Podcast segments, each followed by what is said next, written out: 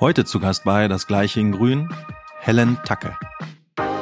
ROSI steht für Return on Climate Investment und ist angelehnt sozusagen wirklich an den ROI aus dem Finanzwesen. Und was letztendlich der ROSI macht, ist, der verbindet die Finanz- und die Nachhaltigkeitswelt, also wirklich diese Integration, weil wir wollen es eben nicht separat stehen lassen.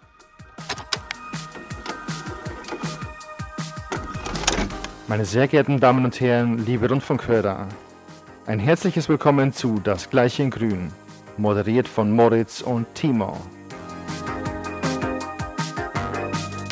Ihr lieben Leute da draußen, herzlich willkommen zu einer neuen Folge Das Gleiche in Grün. Ich bin Moritz Petersen und mir gegenüber sitzt wie immer Timo Landner in seiner Das Gleiche in Grün Podcast Uniform, motiviert bis in die Haarspitzen, das kann ich genau sehen.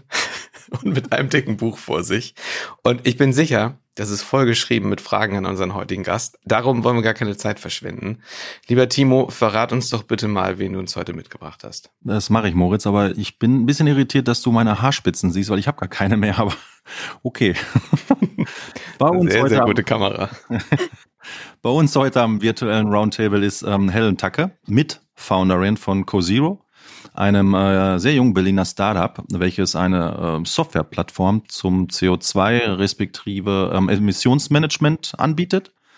CoZero wurde 2020 gegründet mit dem Ziel, den Unternehmenssektor bei der Umstellung auf eine emissionsärmere Wirtschaft zu unterstützen. Und auf ihrer Mission haben sie im letzten Jahr sogar den deutschen Nachhaltigkeitspreis Design gewonnen. Herzlichen Glückwunsch nochmal auch an dieser Stelle. Ähm, Helen ist schon seit einigen Jahren im Startup Bereich aktiv von mehreren Seiten, sowohl als Gründerin wie jetzt bei CoZero, als aber eben auch von der Venture Capital Investorenseite. Erstmal herzlich willkommen, Helen. Vielen Dank, ihr beiden. Helen, wir fangen auch direkt mit einem Pitch an. Stell uns doch mal und den Zuhörenden äh, CoZero vor. Was macht ihr so? Was ist eure Mission? Aber vielleicht fängst du auch schon mal bei, bei dir an. Wie bist du dazu gekommen, CoZero zu gründen und warum machst du das, was du tust? Ja, super gerne. Und Pitch ist ja mein Metier, du hast schon angesprochen. Ich bin schon ein paar Jahre im, Startup-Bereich unterwegs und hatte tatsächlich auch die Chance vor CoZero ja mehr auf der Investorenseite zu verbringen. Das bedeutet, ich habe eigentlich ja mir viele Innovationen, viele Startups anschauen können, auch mit vielen Gründern zusammenarbeiten können. Und es war ja super, super spannend, vor allem gerade in den letzten Monaten. Auf der anderen Seite konnte ich eigentlich wenige Pitch-Decks ohne einen wirklichen Nachhaltigkeitsbezug als zumindest ein, zwei Slides innerhalb der Präsentation sehen. Und das war sehr, sehr spannend, das zu beobachten. Für mich war es ja letztendlich ein, ein, toller Sprung auf die andere Seite, auf die unternehmerische Seite, die ich Ende 2019 nehmen konnte.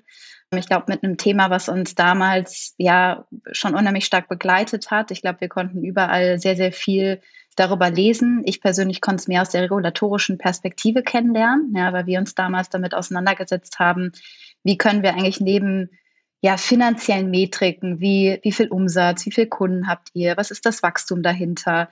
Ja, was sind eigentlich die Nachhaltigkeitskriterien, ja, die wir monatlich mittracken können? Und das war unheimlich spannend und dort konnte ich eben auch feststellen, dass viele Unternehmen, auch die ganz, ganz großen, tatsächlich noch relativ wenig dort haben, das sehr unstrukturiert getrackt wurde. Da sind dann Excel-Tabellen so hin und her geflogen innerhalb der Organisation.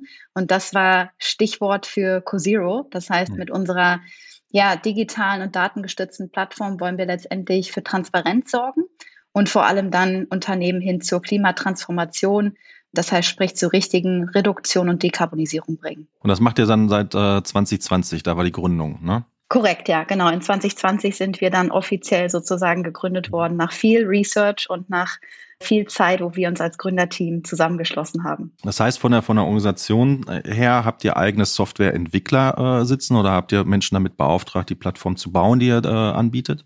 Ja, das ist unser, unser, würde ich sagen, Kernkompetenz, ja, Software zu bauen. Also bei uns sind 80 Prozent der Teammitglieder sind im Produkt- und Tech-Bereich. Das heißt, das stellt auch schon so ein bisschen den Fokus natürlich da, wie stark wir an Technologie in diesem Bereich glauben, ja, um den Hebel umzulegen. Und wir hatten Glück, dass wir von Anfang an diesen Aufbau, ja, mit diesem Produktfokus starten konnten, in sogenannten Co-Creation-Phasen. Ja, das heißt, wir haben CoZero eigentlich aufgebaut, wirklich mit Unternehmen zusammen. Ja, und das hat uns geholfen zu verstehen, wo liegen denn die Herausforderungen und auch direktes Feedback zu bekommen, was wir hier entwickeln, ja, was ihr nutzen könnt. Hilft euch das wirklich?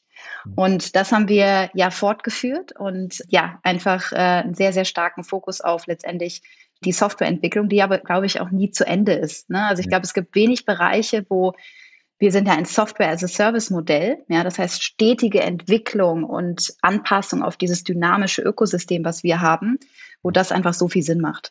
Stichwort Produkt. Timo und ich haben äh, schon in vergangenen Folgen immer so ein hypothetisches, unser gemeinsames Bürostuhlunternehmen äh, angeführt. Super komfortable Stühle, kann ich nur empfehlen. Wir stehen ganz am Anfang der Reise. Wir haben jetzt gehört, da kommt wohl Regulierung, wir müssen uns kümmern. Und dann haben wir jetzt äh, natürlich über den Preis oder wie auch immer von euch gehört. Was bietet ihr an und wie arbeitet ihr dann mit uns oder wie können wir euer Produkt nutzen? Wie sieht das ganz konkret aus? Ja, gerne. Also ich habe schon gesagt, Cosio ist letztendlich eine Softwarelösung. Das heißt, ihr müsst euch das vorstellen wie eine Art Plattform, wo ihr euch ganz klassisch auch einloggen könnt. Und innerhalb unserer Plattform gibt es drei Kernmodule. Und diese Module geben für uns, sage ich mal, die natürliche Reise wieder, die Unternehmen eigentlich mit uns durchlaufen, um wirklich Klimatransformation anzustoßen und dann auch umzusetzen. Und diese drei Module sind unser Log, Act und Share. Und Cosio Log kümmert sich um den ganzen Bereich CO2 Accounting. Das heißt, hm. hier geht es darum, wirklich die Daten aufzudecken. Ja, also den ganzen Boost, gerade innerhalb der äh, Logistik sind unheimlich viele verschiedenste Datenpunkte, die auch von Partnern, Lieferanten kommen, von verschiedensten Systemen etc., die einmal zu aggregieren, genau zu verstehen und wirklich kontinuierlich zu monitoren, ja, und darauf die Reports abzubilden. Und dann könnt ihr, Moritz, Timo, natürlich dort auch ja, euch stetig irgendwie einloggen, ja, und seht eigentlich, wo stehen wir heute, ja, und das auch in verschiedenste Abteilungen runterbrechen und wirklich in die Organisation reintragen. Das zweite Modul CoZero Act ist dann letztendlich die zweite Stufe und setzt auf den Daten auf, denn hier geht es darum, zu wirklich zu optimieren, ja, und zu verstehen, wo habe ich jetzt eigentlich die größten Hebel und wie kann ich mir Ziele setzen und was sind Maßnahmen, wirkliche Reduktionspotenziale, die ich sehe, die ich dementsprechend umsetzen kann, um diese Ziele zu erreichen. Und hier spielt für uns eine Metrik eine ganz wichtige Rolle. Das ist unser ROCI, R-O-C-I. Der ist angelehnt an die Finanzwelt und der bringt wirklich hier finanzielle und Nachhaltigkeitswelt zusammen. Das heißt, es guckt sich immer an, in einen investierten Euro, in eine Maßnahme, was bekomme ich eigentlich an Reduktion raus? Mhm. Genau, und das ist ein sehr, sehr schönes Zusammenspiel. Und last but not least haben wir noch unser Cosio Share Modul. Und wie der Name schon so ein bisschen sagt, es geht hierbei wirklich darum, die Stakeholder mit einzubeziehen. Ja, das heißt, der Druck kommt nicht nur von regulatorischer Seite, super stark von Kundenseite, ja, ähm, was wir wahrnehmen und ähm, wohin auch reported werden muss, aber auch die eigenen Mitarbeiter mitzunehmen. Und das löst sozusagen unser letztes Element dort. Wenn wir jetzt mal auf die einzelnen Module schauen, fangen wir mal ganz von vorne an. Beim CoZero Log. Mhm. Aktuell, du hast es ja auch schon angedeutet, ist es so, dass die äh, Excel-Tabellen durch die Gegend fliegen. Ich persönlich und vielleicht schließt das auch schon eine Frage mit ein. Sehe das so, dass wir dort auch eine Transformation sehen werden in den nächsten Jahren, wie wir ähnlich wie wir es in der Finanzwelt oder in, in, im Accounting hatten letztlich, ne, wo auch Systeme halt hochgekommen sind, ähm, äh, SAP, wie auch immer, die uns dabei unterstützen. Auch das wird wahrscheinlich eine Entwicklung sein. Das, ich schieße die Frage schon mal weg. Ähm, bitte auch nochmal gleich Bezug dazu nehmen. Ich kann mir aber gut vorstellen, dass das auch jetzt gerade eine, eine relative Schwierigkeit ist, ähm, mit Unternehmen zusammenzukommen, ähm, äh, die über Schnittstellen halt reden. Ne? Weil jetzt momentan ist es wahrscheinlich ein Import von CSV-Dateien äh, in euer System halt hinein, aber in Zukunft dann tatsächlich vielleicht sogar aus diesem äh, ERP-System ähm, die Daten halt zu ziehen. Wie stellt ihr euch da äh, an der Stelle halt auf? Verbunden mit der Frage, wie siehst du die Entwicklung auch in den nächsten Jahren? Ja, also ich fange mit der Entwicklung über die nächsten Jahre an, weil ich glaube, das ist ganz entscheidend für das, was wir bauen und welche Vision wir haben. Weil was sich hier letztendlich im Klimamanagement-Bereich äh, abspielt, ist, dass es ja eine neue Controlling-Struktur wird. Mhm. Und das soll keine Parallelwelt werden zu den Finanzcontrolling-Systemen, Strukturen, die man aus Unternehmen kennt, mhm. sondern eine integrierte Welt. Ja, und darauf legen wir eben ganz, ganz viel Wert. Deswegen ist auch einer unserer ersten Schritte, die wir mit Organisationen durchlaufen, eigentlich den Art digitalen Zwilling abzubilden. Ja, also die Finanzstruktur von Unternehmen genau nochmal zu übertragen auf die Nachhaltigkeitswelt, ja, und somit eigentlich die Parallelen zu fahren. Und am Ende des Tages ist das nichts anderes, was sich da natürlich entwickelt, wie ja, das SAP für, für die Nachhaltigkeit, ja, und für das. Klimamanagement. Und das erlaubt dann eine wirkliche Steuerung, würde ich sagen. Mhm. Jetzt darauf bezogen, ja, was, mit was für Daten hat man eigentlich zu tun und was ergeben sich natürlich auch da für Chancen, Schnittstellen zu bauen etc. Das ist sicherlich eine große Chance. Ja, also das heißt, wir sehen Parallelen. Wie weit sind Organisationen im Bereich der Digitalisierung und wie automatisiert können Sie dementsprechend auch Daten für ein Klimamonitoring und für die Transparenz erfassen und auswerten. Mhm. Und das würde natürlich noch mehr Zeit sparen. Das heißt, wenn ein Unternehmen 100 Prozent der Daten in Systemen hat, dann ist das schon mal ein großer Vorteil. Das ist aber leider nicht die reale Welt, ja, sondern Daten liegen eben überall. Und dementsprechend muss man sich auch dort vielfältig aufstellen. Das heißt, wir haben eine API, ja, eine offene Schnittstelle, die genau für solchen Dateninput genutzt werden kann, mit zum Beispiel ERP-Systemen, Energiemanagementsystemen. Systemen vielleicht, die im Einkauf noch anders im Einsatz sind. Wir haben aber auch die Möglichkeit, du hast es schon genannt, äh, Massenuploads ja, über CSV-Files eben zu fahren. Und wir haben eine ganz, ganz wichtige Funktionalität, wo gerade das gesamte Ökosystem hingeht, ist, dass wir Lieferanten und Partner direkt mit einbinden können. Mhm. Und das ist, glaube ich, eine, ja, ein wahnsinniger Vorteil, ja, weil gerade wenn man sich mal ja diese komplexen Transportketten auch gerade hier in der Branche anschaut, ja, mit wie vielen Partnern man eigentlich agiert und wie viele Datenpunkte einem da fehlen, dann ist das eben ein ganz wichtiger Schritt, dass man in den Austausch geht, ja, dass man diese Daten direkt erfassen kann und diese Datenqualität auch überprüfen kann. Mhm. Und das ist etwas, was wir letztendlich gerade in diesem ersten äh, Cosio-Log-Modul tun, ja, um diesen ersten Schritt der Datenerfassung sehr einfach, flexibel zu gestalten und die Zeit dann eher zu investieren, wie schaffe ich eigentlich auf der Basis Reduktionsstrategien wenn Daten fehlen, und ich würde mir vorstellen, das ist ja vor allen Dingen im Scope 3 dann der Fall. Du hattest du gerade gesagt, ihr schließt Lieferanten an, also äh, Scope 3 dann offensichtlich Teil dessen. Wenn ich sowas unterrichte, dann gucken mich die Studenten immer mit großen Augen an, wenn ich am Anfang sage, was ist der erste Schritt? Map your supply chain. Und dann ist man so, ach was, ja echt, muss man erstmal auf, aufzeichnen, erstmal überlegen, mit wem man arbeitet. Und ich sage, ja, ja, und äh, das gibt's nicht in der Praxis. Ne? Das wissen die wenigsten, was hinter ihrem erst Tier One Supplier liegt. Und dann hm, sind sie vielleicht gerade so die, die Bachelor-Studierenden, die noch vielleicht ein bisschen naiver ähm, darauf schauen, immer ganz, ganz erstaunt, dass das tatsächlich der erste Schritt sein soll. Wie geht ihr denn damit um, wenn jetzt ganz nennenswerte Teile, wo man irgendwie weiß, da, da steckt ganz, ganz viel Emission drin in irgendwelchen ähm, Vorprodukten, Metalle oder was auch immer. Ähm, und da gibt es einfach keine Informationen zu. Habt ihr so eine Möglichkeit, das zu approximieren oder, oder gebt ihr Hinweise, wie man die Daten sammelt oder weist ihr daraufhin schon im Schritt davor, da fehlt übrigens was oder wie kann man sich das vorstellen? Ja, also grundsätzlich, wir legen relativ schnell den Finger in die Wunde. Mhm. Weil äh, das machen eben, ähm, ja, man muss ganz sagen, das ist in der Historie und läuft auch heute noch ganz anders. Ja? Also da guckt man sich erstmal an und man kennt das von seinem Alltag. Hey, ich mache doch erstmal irgendwie die Sachen, die am einfachsten sind. Ja? Und dann merkt man auf einmal, hm, die wichtigen Sachen und die irgendwie auch eine hohe Urgency haben und womit ich dann auch was bewegen kann, die habe ich irgendwie außen vor gelassen. Und so ist das auch bei diesem Thema.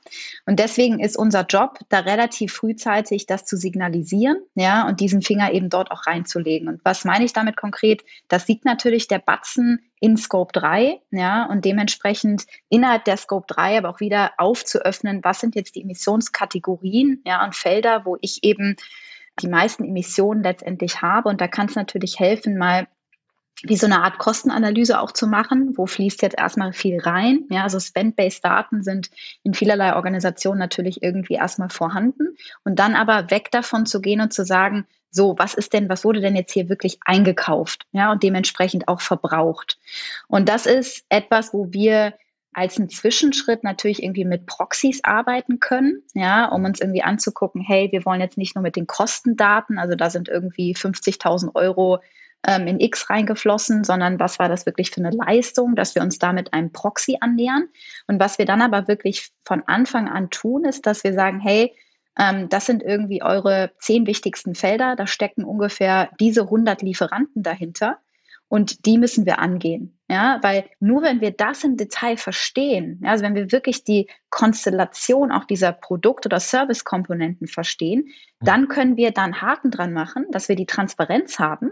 Und dann können wir weitergehen und sagen, hey, wie kann ich jetzt dieses einzelne Produktkomponent, ja, oder Servicekomponent, wie kann ich das verbessern, indem ich gemeinsam mit dem Lieferanten daran arbeite oder den darauf vorbereite, dass er daran arbeiten muss oder letztendlich auch vielleicht ein Lieferantenaustausch stattfindet. Das heißt, wenn wir jetzt dann in dem ersten Schritt mal, also wir haben unsere Firmendaten bei euch reingespeist, ihr habt gesagt, hier guck mal, da fehlt aber ein großer Block. Dann haben wir die Informationen irgendwie zusammengesammelt und haben jetzt so eine erste Übersicht darüber, was wir für, für Impacts überhaupt auf, also was Klima, äh, was Treibhausgase angeht, was wir haben in unserer Bürostuhlfirma. Sondern ähm, sind wir natürlich ganz aktivistisch und wollen natürlich sofort irgendwas tun ne, und wissen, was, was das kostet und wie viel wir reduzieren können und so weiter. Wie sieht dann das, das zweite hieß Act, richtig? Ja, Act. ja. Da werfen wir quasi diese Daten in eure Zaubermaschine, in das proprietäre CoZero Zaubermodul und dann gebt ihr uns Empfehlungen oder wie äh, ist das, können wir uns das vorstellen? Ja, also ich finde es gut. Zaubermodul sollte ich auf jeden Fall mitnehmen hier in meine internen äh, in Ist auch für so ein Pitch Scoring. gut, ne? Wenn du dann so Zauberstab rausholst. Extrem, ja. Also in dem Zaubermodul ist, glaube ich, erstmal der Zauber wichtig, dass man sich nicht auf Offsetting fokussiert oder wir uns nicht auf Offsetting fokussieren, ja, sondern unser Cosier Act Modul und da mussten wir vor zweieinhalb Jahren, das sage ich auch ganz ehrlich, stark sein, ja, dass wir gesagt haben, hey, wir fokussieren und gucken uns hier nur Reduktionsmaßnahmen an und wollen die eben verstehen, weil sah die Welt und sieht sie auch immer noch ein bisschen anders aus. Ähm, da kommen wir so langsam rein, ja, dass der Unterschied zwischen Offsetting und Reduktion natürlich irgendwie klarer wird. Aber das vielleicht erstmal als erster Fokus, der irgendwie wichtig ist. Und was eigentlich passiert ist, wenn ihr jetzt eure Analyse habt von der Bürostuhlfirma, dass sozusagen es reingeht und wirklich klar wird, ähm, dass da historisch was an Emissionen irgendwie angefallen sind. Und indem wir das ACT-Modul betreten, mhm. gucken wir in die Zukunft rein. Das heißt, was wir als allererstes machen, ist ein Forecast. Denn was ihr ja verstehen wollt, ihr seid vielleicht heute mit so und so vielen Mitarbeitern, ja, mit eurem Spektrum äh, des Unternehmens seid ihr dort unterwegs, aber vielleicht wachse ich ja auch, ja, vor allem in gewissen Abteilungen, Business Units, mit gewissen Produkten. Und dementsprechend bedeutet das auch andere Emissionen in der Zukunft. Mhm. Und das ist eigentlich der erste Schritt, ja. Und dafür sind wir auch ein von der EU gefördertes Unternehmen, ja, genau für dieses Forecasting der, der Emissionen. Und dann gehen wir rein und äh, ermöglichen eine Zielsetzung. Ja, weil mhm. wenn wir wissen, wo wir stehen, wo wir uns hinbewegen in den nächsten Jahren, können wir auch die Ziele setzen. Ja, und können die dann runterbrechen wiederum auf ja, dezentral auf die unterschiedlichsten Abteilungen und kommen dann wirklich ins, in die Maßnahmen rein. Das heißt, können uns dann anschauen, hey, was kann ich denn jetzt wirklich reduzieren? Ne? Ist das irgendwie etwas in der, in der Beschaffung, ja, dass ich mir irgendwie nachhaltigere Produkte angucke, nachhaltigere Logistik, Verpackungsoptionen, kann ich irgendwelche Prozesse optimieren, ja, und das kann ich mir dann dementsprechend wie so eine Art Portfolio zusammenstellen und schauen über die nächsten Jahre, wie ende ich eigentlich bei meinem Ziel und was sind letztendlich die Maßnahmen, die ich umsetzen müsste und wo habe ich vielleicht auch eine Lücke. Um nochmal ganz kurz auf Log nochmal zurückzukommen, äh, die Daten, die wir zur Verfügung haben gesammelt haben, wo auch immer sie herkommen, äh, die, die werden bei euch im System auch gespiegelt, runterkaskadiert äh, auf die einzelne Location. Weil ähm, auch dort sind wir äh, bei, bei weltweit operierenden Unternehmen, ähm, auch Regulatorik ist unterschiedlich, worauf wir dann jetzt wieder zurück dann zu ACT, dass wir auch dort auf die Location bezogen ähm, uns äh, ähm, Überlegungen machen können, um was auch immer wir tun wollen, dort äh, an, der, an der Location selbst etwas zu ändern, was den und den Impact hat. Also es geht jetzt nicht nur auf die Betrachtung auf eben unternehmensweit, sondern eben auch tatsächlich runterkaskadiert auf einzelne Locations bis hin sogar zu einzelnen Abteilungen.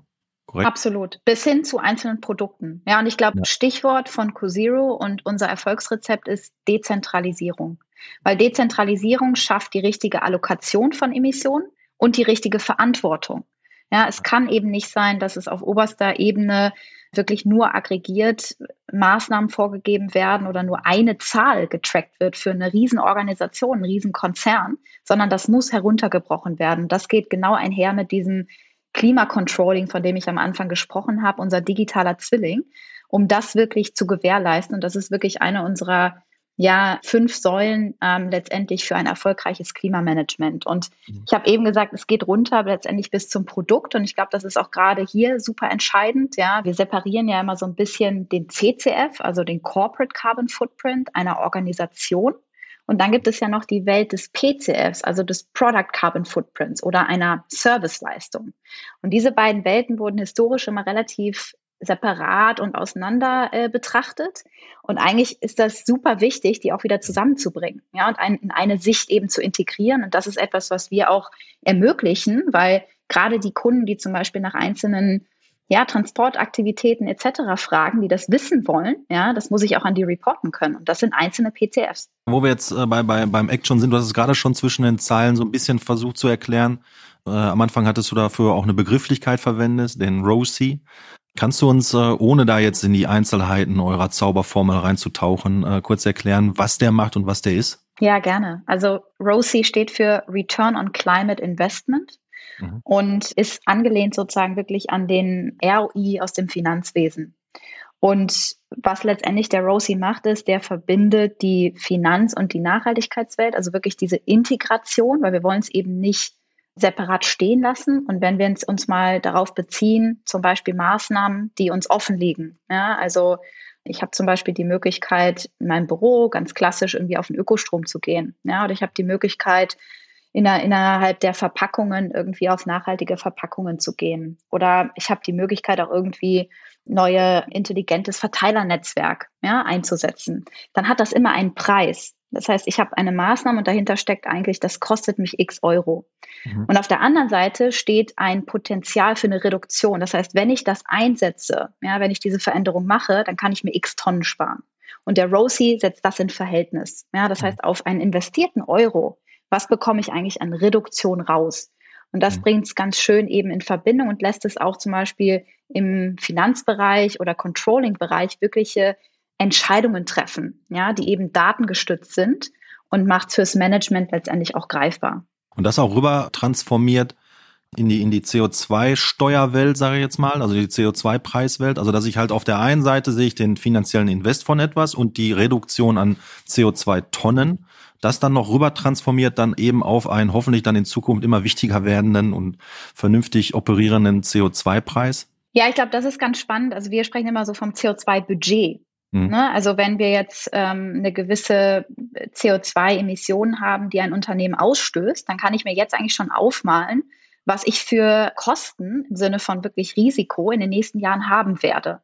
Und da kommt jetzt wieder die Verbindung vom ROSI, ne? weil ich kann mir natürlich setzen, ich habe so und so großes Budget, was ich eigentlich heute oder in den nächsten Jahren einsetzen könnte, weil ich muss die Emissionen reduzieren. Ja, sonst wird mich irgendwann eine Belastung, eine Steuer, was auch immer das sein muss, eben treffen oder trifft mich heute schon. Und dementsprechend kann man dieses Budget dann eben füllen. Und da ist es ganz wichtig, dass wir eben Unternehmen ermöglichen, den Roadside zu optimieren, ne? weil dann habe ich bestmöglich dieses CO2-Budget ausgenutzt. Wir müssen jetzt, glaube ich, noch einen Schritt zurückgehen, denn, denn die, die, unsere Stuhlfirma, ja. wir sind überzeugt, wir haben Transparenz hergestellt und jetzt ist ja erstmal die Frage, wo wollen wir denn, und ihr habt uns, ihr habt uns berechnet oder wir haben analysiert, wo wir in der Zukunft rauskommen. Finde ich einen spannenden Aspekt, weil der wird ja tatsächlich häufig weggelassen. Du guckst ja eher so Status Quo und dann entscheiden wir jetzt auf Basis dessen. Aber Timo und ich sind jetzt auf dem Golfplatz und hören uns mal um, was unsere Unternehmerkollegen so für Ziele gesetzt haben. Und wir machen das natürlich genauso und sagen Net Zero by 2040. Mhm. Und jetzt? Könnt ihr mit sowas arbeiten? Du schüttelst schon den Kopf. Nein. Wie kommt man zu einem Ziel, also was erstmal sinnvoll ist und wie, was man mit eurer Lösung nutzen kann? Ja, also die Sinnhaftigkeit von Zielen, das ist ein großes Thema, was wir natürlich auch irgendwie in vielen Dimensionen diskutieren. Und ähm, ich glaube, viele Unternehmen mussten sich da, wie ihr, vielleicht schon dann auf dem Golfplatz aus dem Fenster lehnen. Ganz böse Klischees, die wir hier ausbreiten, ja. tut mir leid. Viele Unternehmen mussten sich da tatsächlich auch schon aus dem Fenster lehnen, ne? weil es ist gang und gäbe, dass irgendwie nicht kommuniziert wird über erste kleine Schritte, oder mal erste Transparenz, die ich mhm. sozusagen getätigt habe, sondern was ich kommuniziere, ist meistens, hey, ich möchte wirklich diese Klimaziele mit Reduktion bis zu 50 Prozent oder sogar eine Klimaneutralität bis 2030, 2040 eben erreichen. Und ich glaube, einmal auseinanderzunehmen, was heißt denn dieses Ziel eigentlich für mich? Weil Klimaneutralität ist ja, gehört erstmal neu definiert.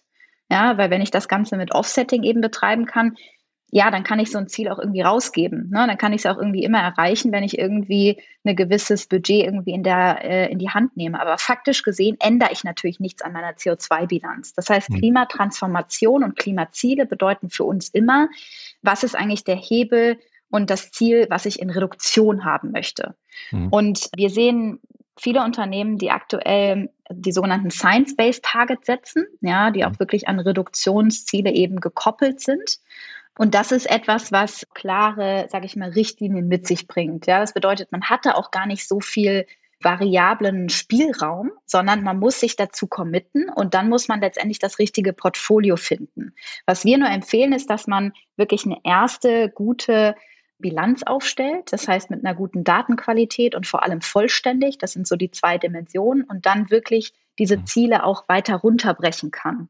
Und das ist eben entscheidend, um sich mit diesem Ziel dann wohlzufühlen. Ja, aber man kann auch nicht ewig vor der Zielsetzung irgendwie weglaufen, weil klar ist, dass natürlich unheimlich viele Unbekannte auch auftreten werden und dass jede CO2-Bilanz jedes Jahr oder jeden Monat wieder, wir pushen ja Unternehmen, dass sie das wirklich monatlich tun, ja, und wirklich in eine hohe Frequenz reinkommen, die wird sich immer wieder verändern, ja, die wird auch vielleicht immer wieder vollständiger und immer eine bessere Datenqualität haben, aber je mehr Potenziale sehe ich eben auch äh, von Maßnahmen, die ich einsetzen kann, um diese Ziele zu erreichen.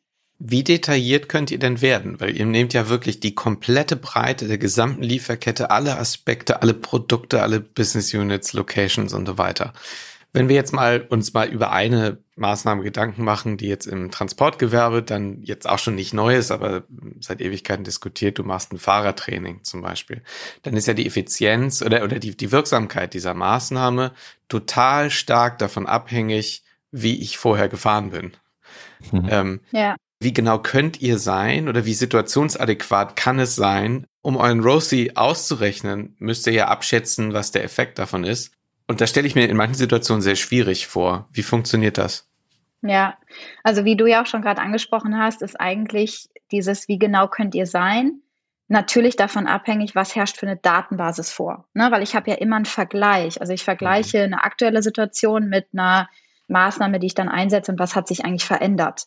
Das bedeutet, unser, also wir als, als Plattform, ja, wie wir aufgebaut sind und viele Dinge, die ich gerade eben beschrieben habe, dass wir Partner, Lieferanten mit einbinden, teilweise auch Systeme und Technologien, die sowas natürlich sehr detailgetreu wiedergeben können, ja, oder wo Datenpunkte direkt bei uns reingeben. Das sind alles unterstützende Elemente, ähm, dass wir eine möglichst genaue Datenbasis haben. Ja, und das ist unser Fokus. Und ich würde sagen, deswegen ist, wie detailliert können wir erstmal gehen, sind kaum Limitationen gesetzt, ja, sondern die Limitationen sind eher an dem Punkt, wie können wir uns dem annähern, weil wir bessere Daten oder Systemintegration bekommen. Ja, und das ist eine Roadmap, die wir mit unseren Partnern eben aufsetzen, ja, dass wir mhm. da genau Bescheid wissen.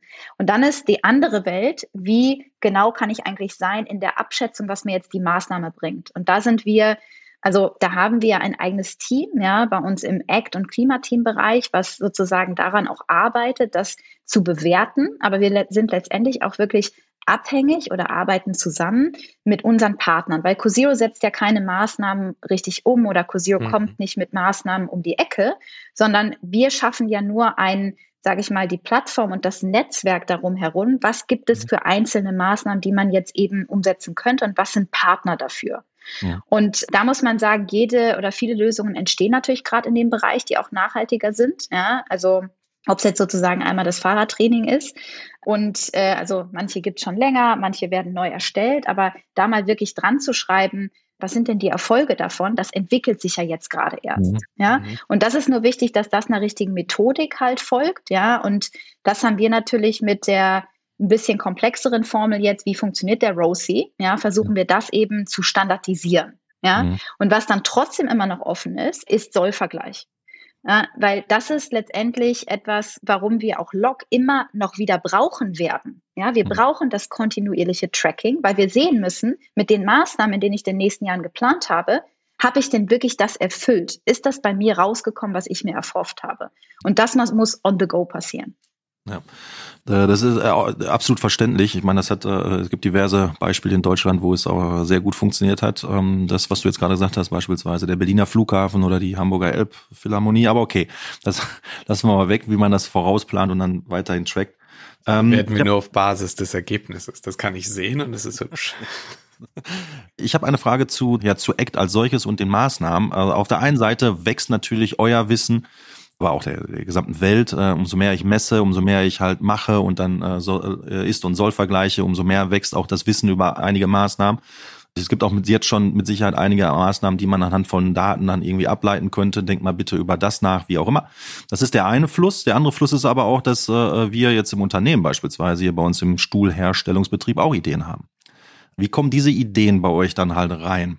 Ist ja. das ein Dialog, den wir zu führen hätten mit äh, eurem Team, äh, dass wir das bewerten können? Weil wir kennen eure Formel ja noch nicht. Ja, und das sind die besten Ideen, ja, mhm. Timo, die eigentlich wirklich in den Unternehmen drin sitzen. Ja, ja. und äh, da muss man ganz klar sagen, weil ja, nur ihr kennt euch ja jetzt wirklich im Detail über euer Unternehmen im kleinsten Detail aus. Und das ist ein unheimlicher Vorteil. Ja, warum auch viele, ja, bei uns heißen sie Climate Actions. Ja, das ist so der Überbegriff der letztendlichen Maßnahmen, die man eingehen kann. Viele dieser Climate Actions kommen tatsächlich wirklich aus innen heraus. Ja, und deswegen auch hier nochmal diese Dezentralisierung eigentlich so wichtig. Ja, weil dann mhm. liegt auf einmal im, im Produktbereich, ja, ähm, oder im Innovationsbereich, da liegen auf einmal genau solche Ideen, ja, die in mhm. Szenarien mal äh, durchgespielt werden können und dann die wirklich umgesetzt werden können.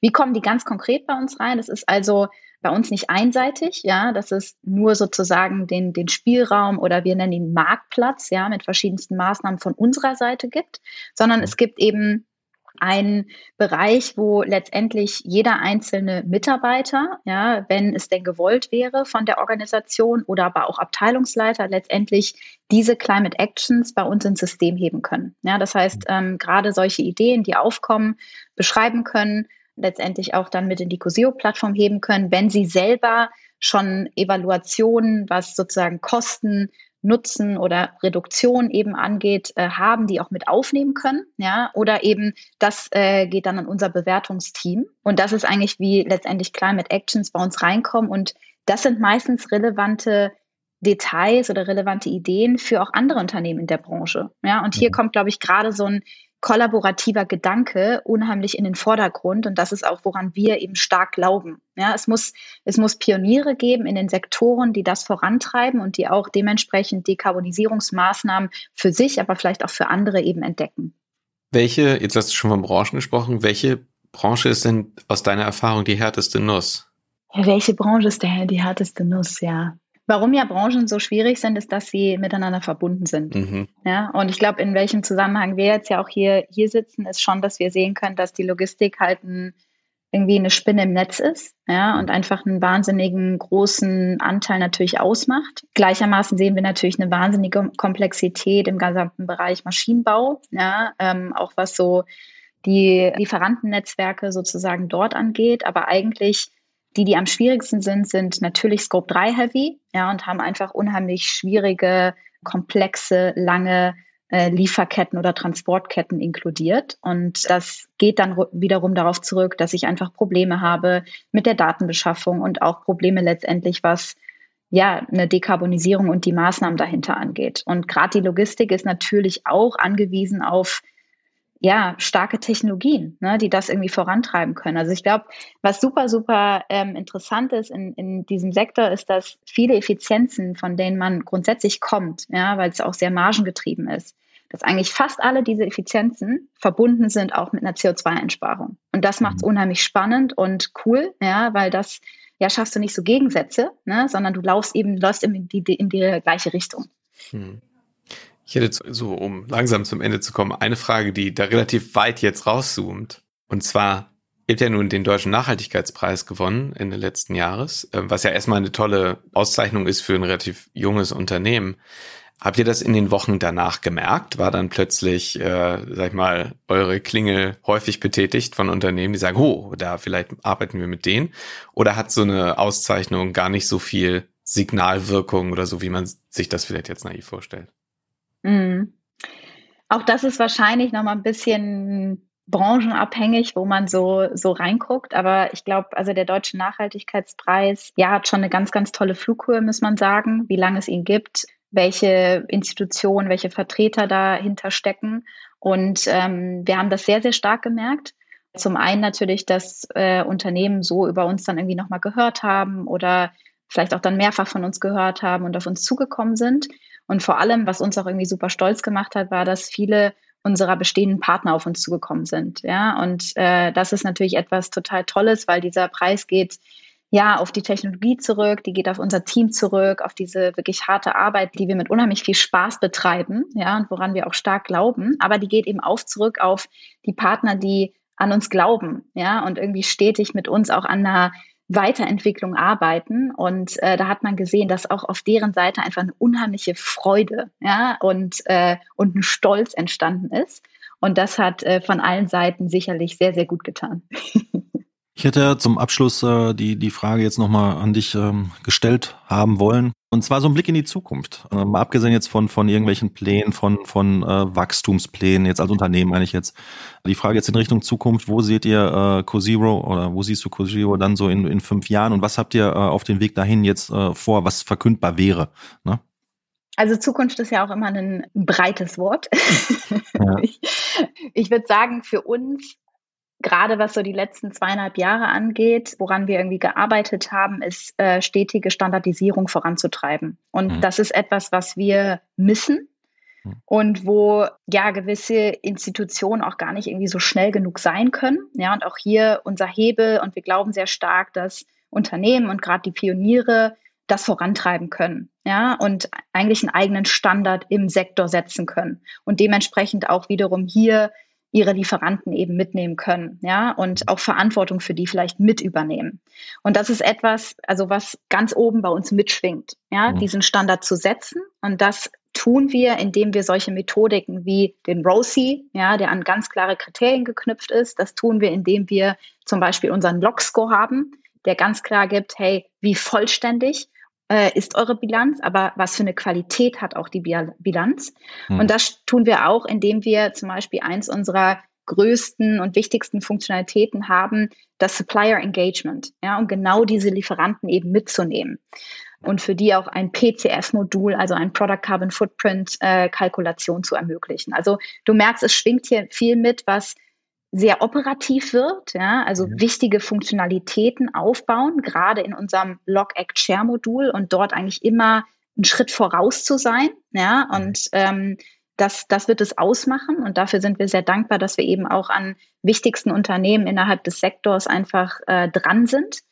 Und äh, das, das Zweite ist sicherlich, ähm, was ein bisschen höher mitschwingt, einfach diesen Standard da durchzusetzen. Und dafür sind wir ja auch auch ähm, im Austausch oder in Zusammenarbeit mit wichtigsten Verbänden, ja, weil ich glaube, die haben einfach eine super wichtige Stellung und Rolle, ähm, dort mhm. einfach auch eine Vertrauenswürdigkeit eben zu setzen, aber auch irgendwie ja mit wichtigen Unternehmen, die ähm, es in dem Sektor letztendlich gibt.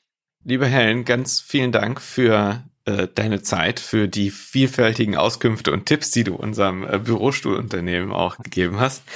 Ich, es ist total toll zu sehen, ihr stoßt genau in so eine Lücke, die, oder die beantwortet eine Frage, die ich häufig höre, nämlich wo ist der größte Bang for the Buck im Grunde, ne? Wo, wo mhm. kriege ich die meisten Savings für das, was ich bereit bin zu investieren? Und es ist häufig einfach, und du siehst auch genug Beispiele so in der Realität, wo vielleicht investiert wird und wo du dann einfach 2000 Euro pro gesparte Tonne investiert hast oder so. Mhm. Deshalb ganz viel Erfolg für die Zukunft. Wir äh, hoffen, ganz viel von euch zu hören. Ja. Und ja, herzlichen Dank fürs Hier sein. Herzlichen Dank, Helen. Vielen Dank euch.